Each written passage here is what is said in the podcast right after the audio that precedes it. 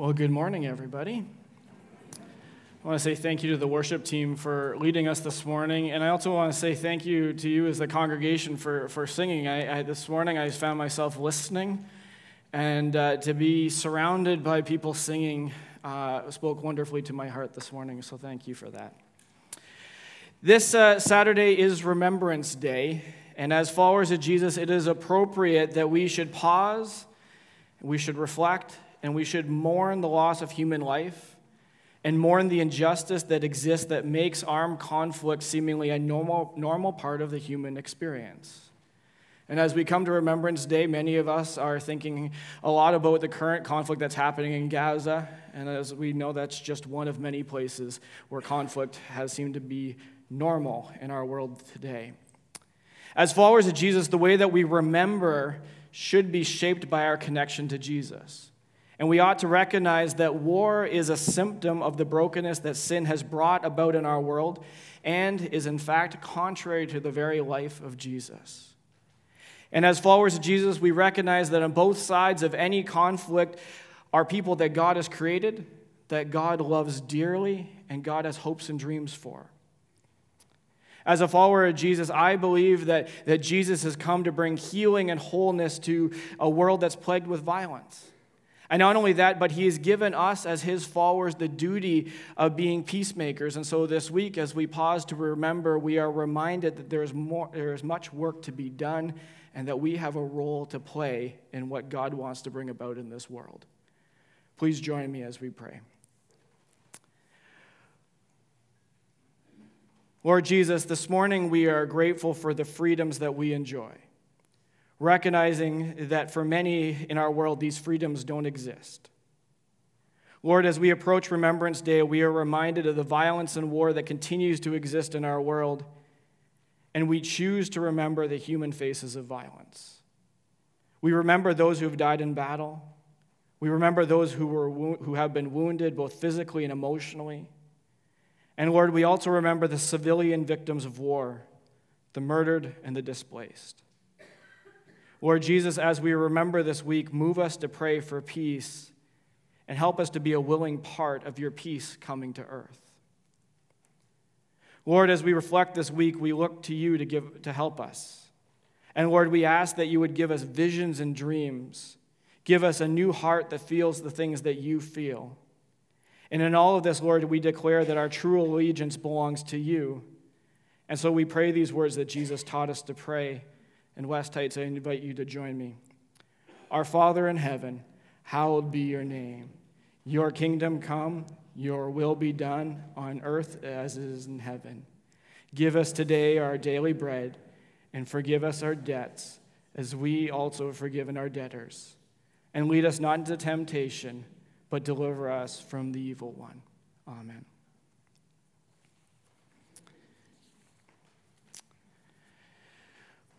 One of the requirements of the Bible college program I took a long time ago now uh, was that we had to do a placement in a local church to get some experience.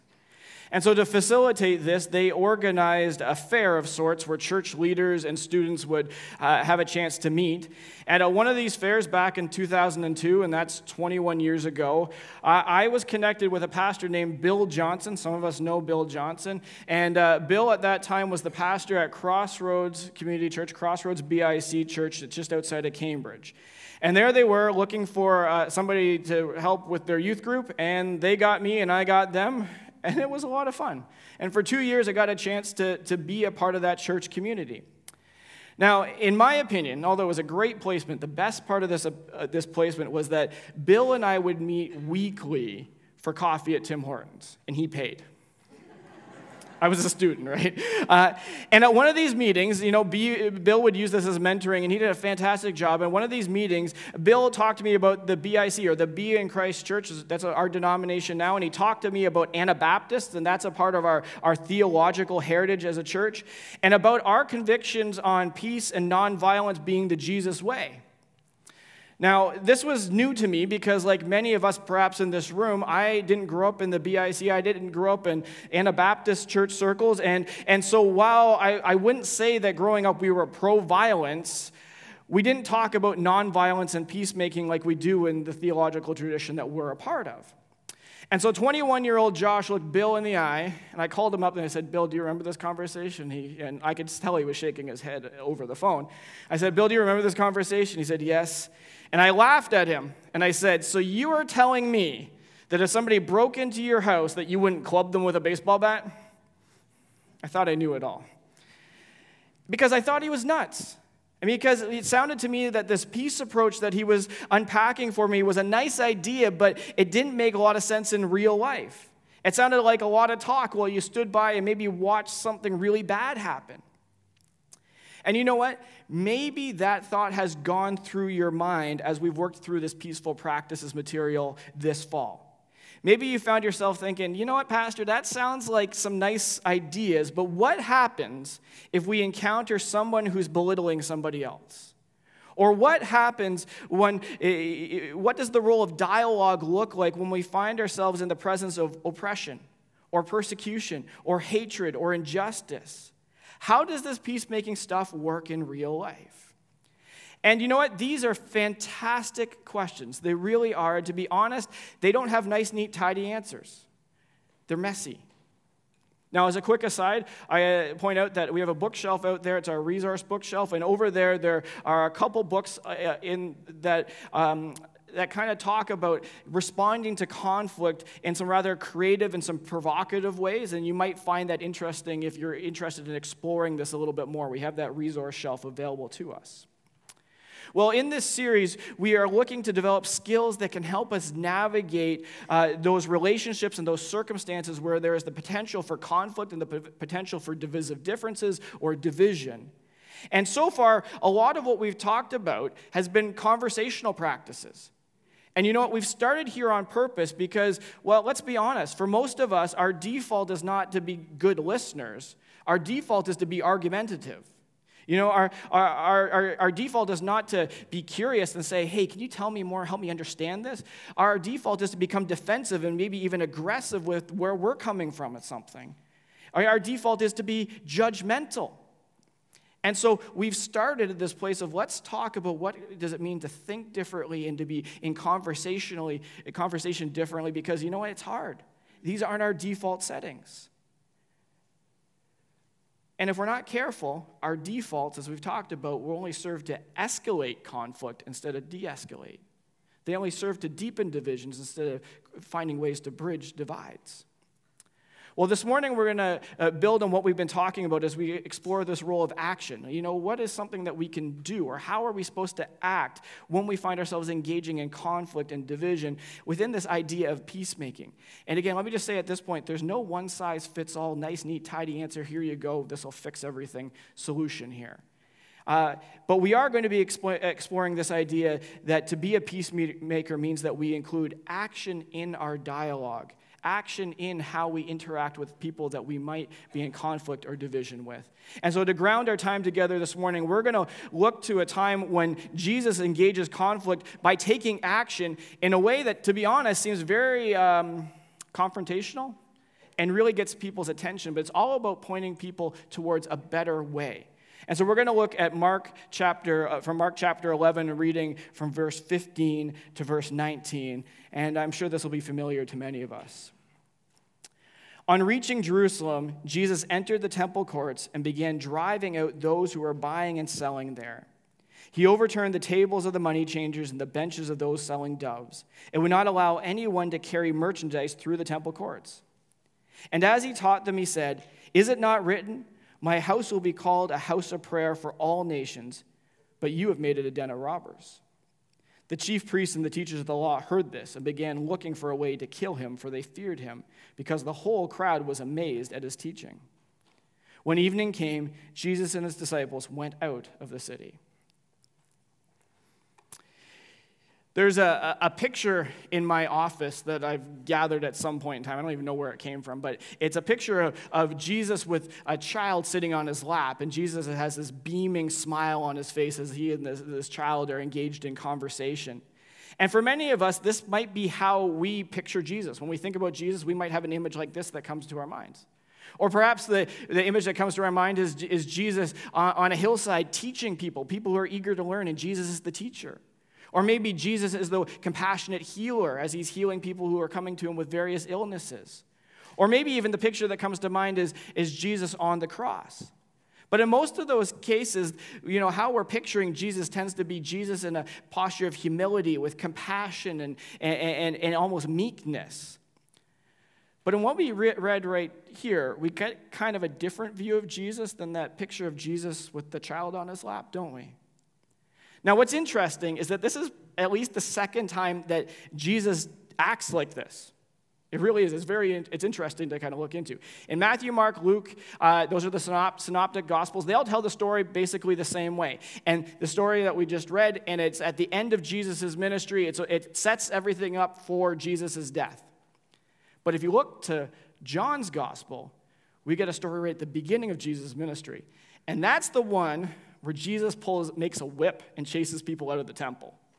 Not sounding very meek, does it? We don't, we don't know if Jesus hit anybody. But Matthew, you know, John doesn't say, and he hit four people. He doesn't say that, okay? It, but he definitely was a motivational thing to get people out of there, that's for sure. Eh, but it happens at the beginning of Jesus' ministry as a way of helping us understand who this Jesus is and, and what this Jesus is going to be all about. And all of this is to point out that if we have this idea of Jesus being this nice, calm, gentle person, we're missing out on a piece of who Jesus is because there were moments and situations where Jesus took very, a very dramatic action that was, it's a, is a confrontation.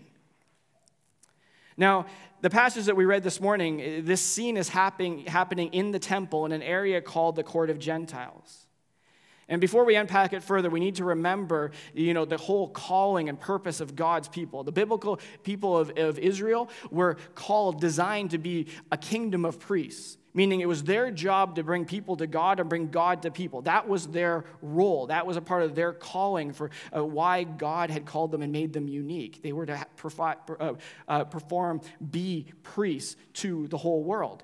And so the result is that even in the construction of the temple, there is this space that had been set aside for those who are not Jewish to worship God because it was a priority for God that people who are not Jewish could find and encounter God and would become to know God and become a part of God's people for themselves. And so that is the court of Gentiles. But by the time of Jesus, this space no longer existed as a spiritual space. Rather, it had become commercialized, making worship and prayer almost impossible. And what made it worse was that the business that was happening in this area was the exploitation of those who came to worship. Let's talk about that for a moment. You know, every Jewish person had to pay a temple tax. It was about two days' wages for the average working person. Now, for most of us, we might think, you know what, I might be able to handle two days' wages, you know, if, that's, if it's going towards a good cause. But we need to recognize that this isn't actually the case for everybody. For some of us, we would really notice that. In fact, just for a point of perspective, two days, I did a little bit of math, not really in depth, but a little bit of math. Two days' average wage would be about uh, a week and a half's worth of groceries for the average family of four. Some of us would really feel that if we suddenly didn't have access to that money.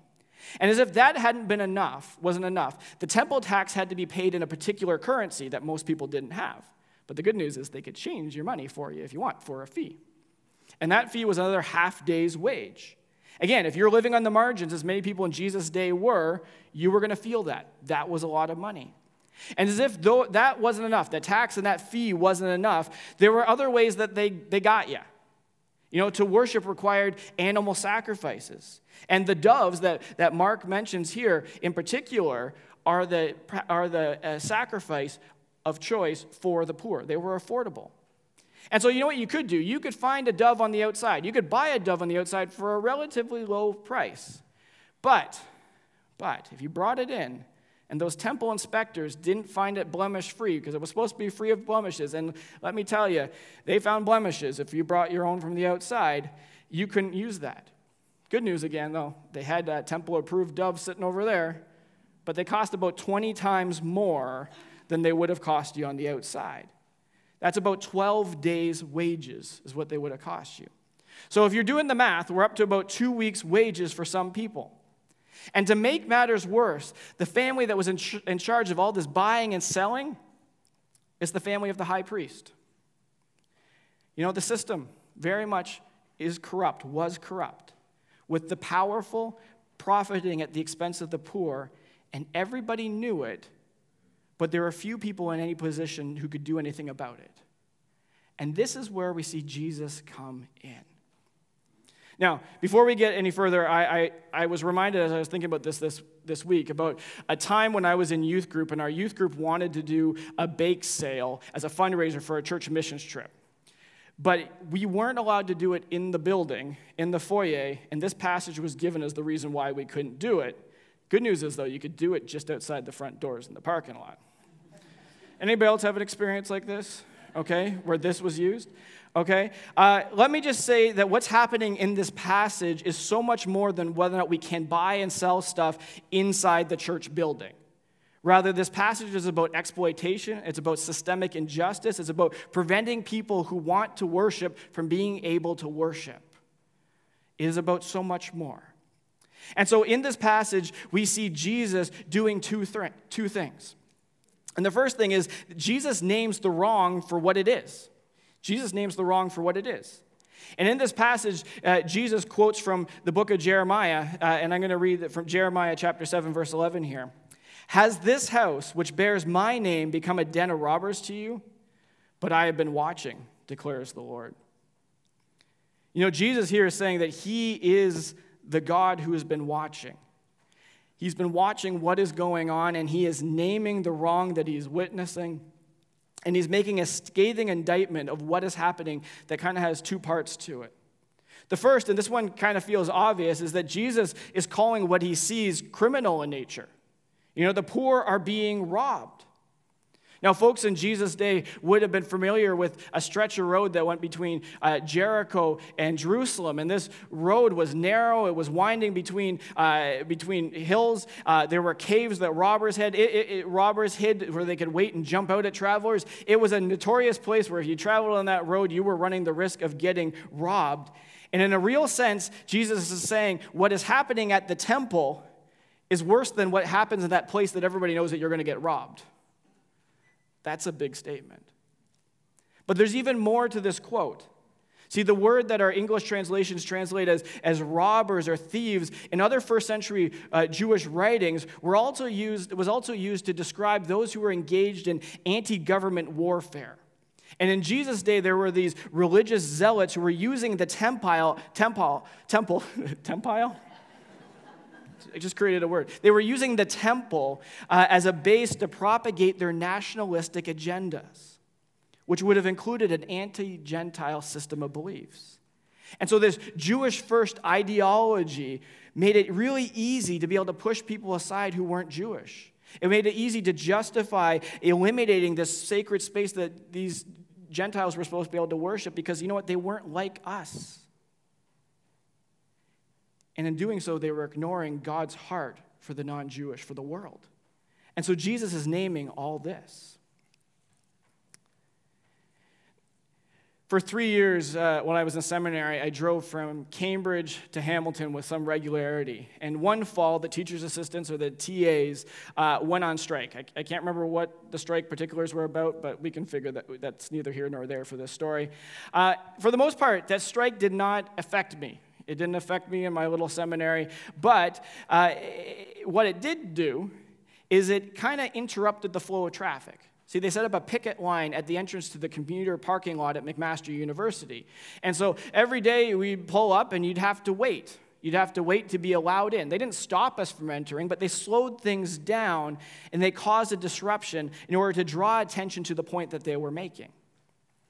Now, in a sense, I think that, the second, that this is the second thing that we see Jesus doing in this passage that Jesus is disrupting an oppressive system. You know, when Jesus is flipping those tables and t- flipping those benches, turning those benches over, he's not just having a, a fit. He's not just operating in a blind rage. Rather, there's something very strategic happening here. See, by doing this, he is disrupting the commercial process that is exploiting people and interfering with other people's abilities to worship.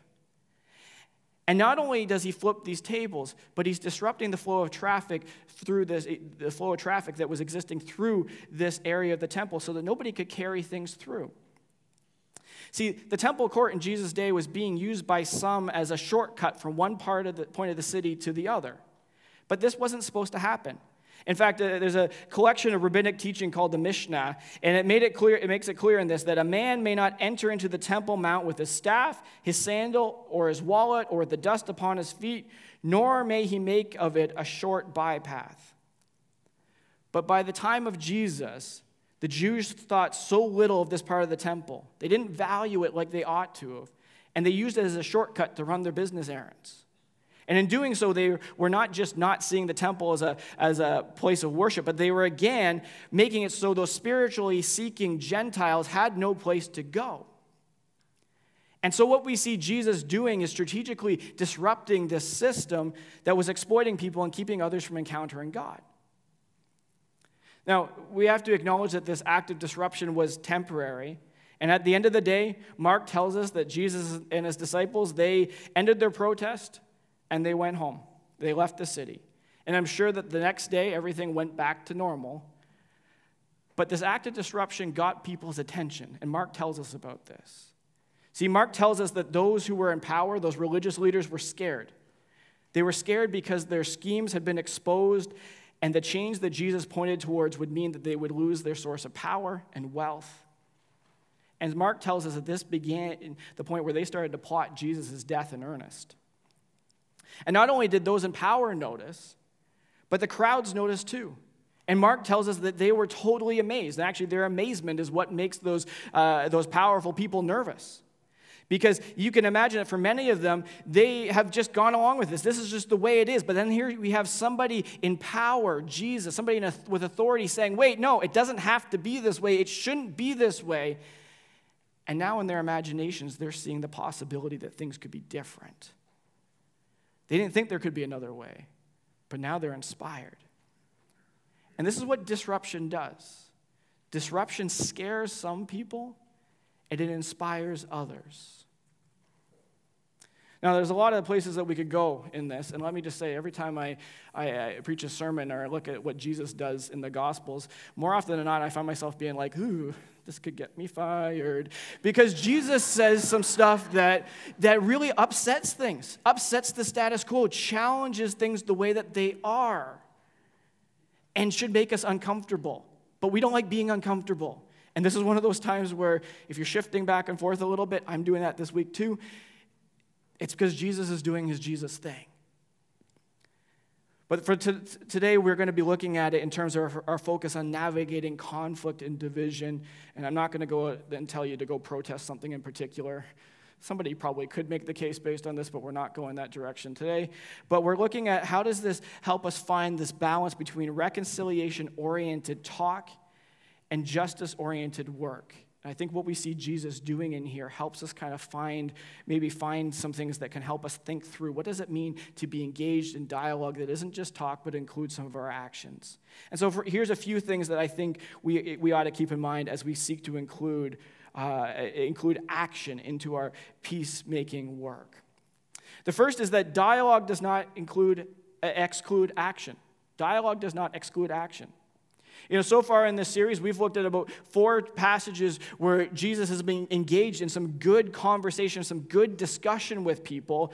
But we have to realize that just like this passage where Jesus is talking, Jesus pauses and he teaches as well as acts, that there's lots of other points in the Gospels where Jesus does the same thing, where Jesus pairs conversation with action. In Luke chapter 13, we read a story about Jesus healing a disabled woman on the Sabbath while at the same time having a conversation with a religious leader. And in, we see this again in John's gospel, where Jesus heals somebody who's visually impaired while at the same time having a conversation with, one of the, with some of the Pharisees.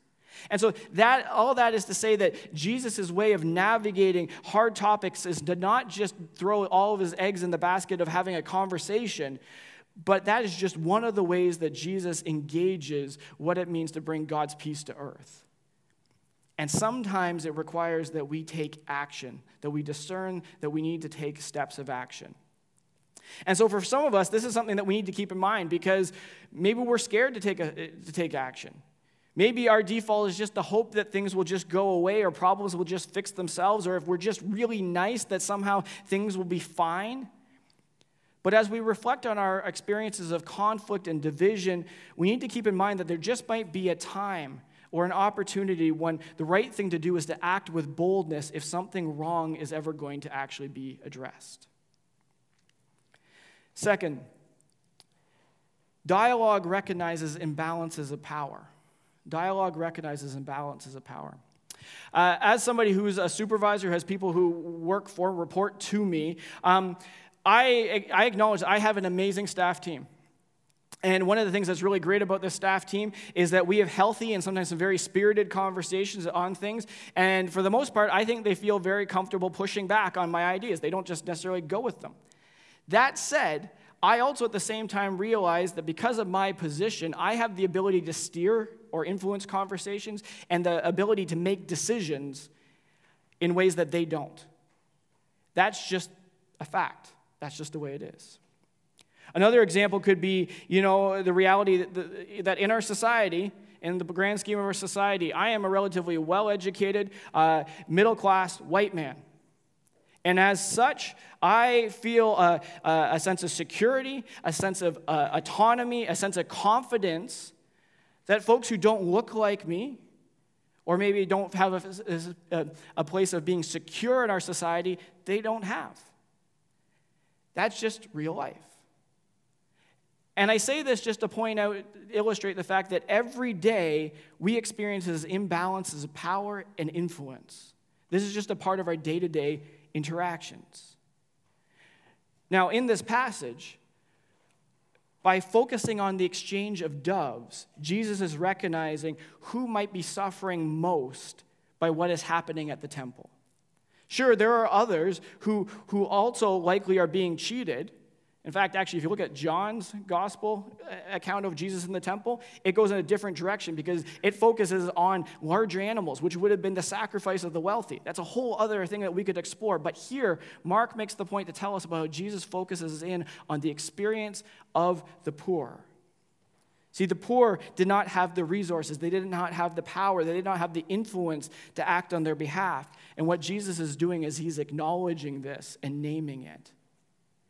You know, if we want to truly engage in what can be considered a transformative dialogue, we need to recognize and not ignore the inequalities that might be present in our relationships or might be present in various conflicts that we, might be encountering.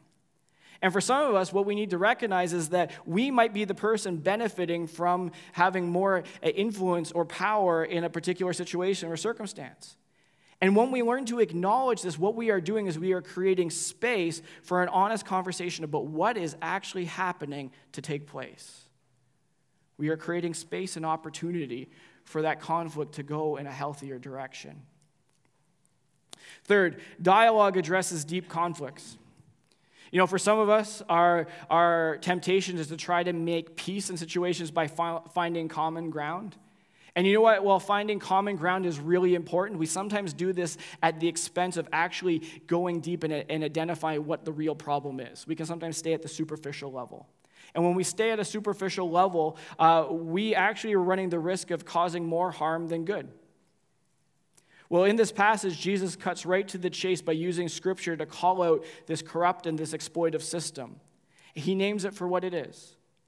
And you know what? In order for us to engage in a healthy dialogue, we also need to learn how to identify and name and address the real conflict. And we talked about this one of our early sessions when we had a picture of the iceberg. Do you remember some of this? And we talk, talked about looking at what was really going on underneath, that, having that curiosity to explore. You know, if we really want to have a chance at, at, navigating conflict well, we need to be able to look below the surface and not settle for what's at the superficial level. Last point Dialogue isn't always beneficial for everyone. You know, one of the realities is that for some of us, it would actually be really unwise and unsafe for us to pursue dialogue or to take action in response to a particular situation. And yes, we're watching Jesus take an action oriented response, but we need to recognize this might not be something that we can do right now. And so there needs to be wisdom in when and how we choose to pursue dialogue and action oriented uh, approaches to addressing conflict.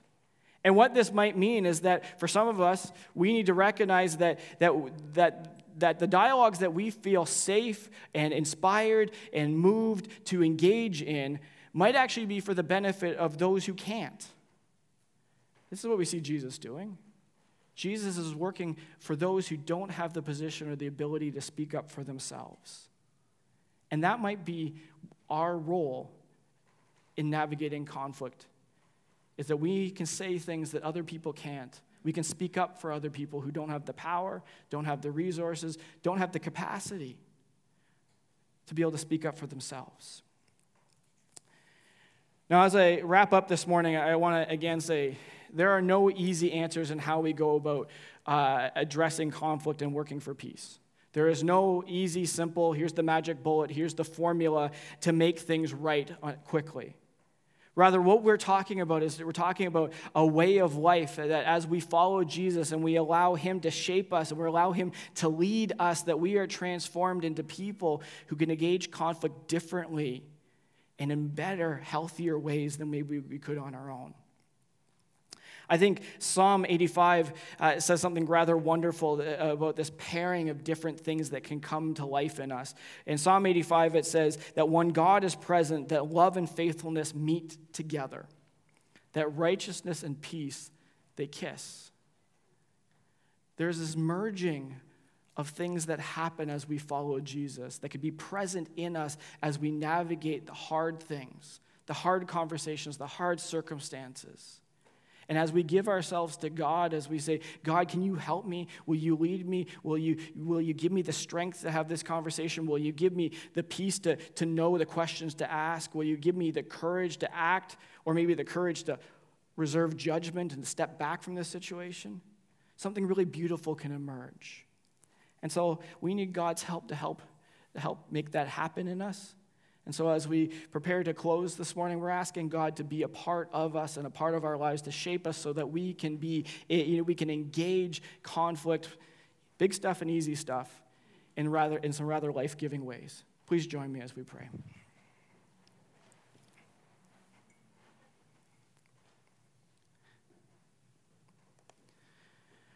Lord Jesus, we want to thank you for, for who you are.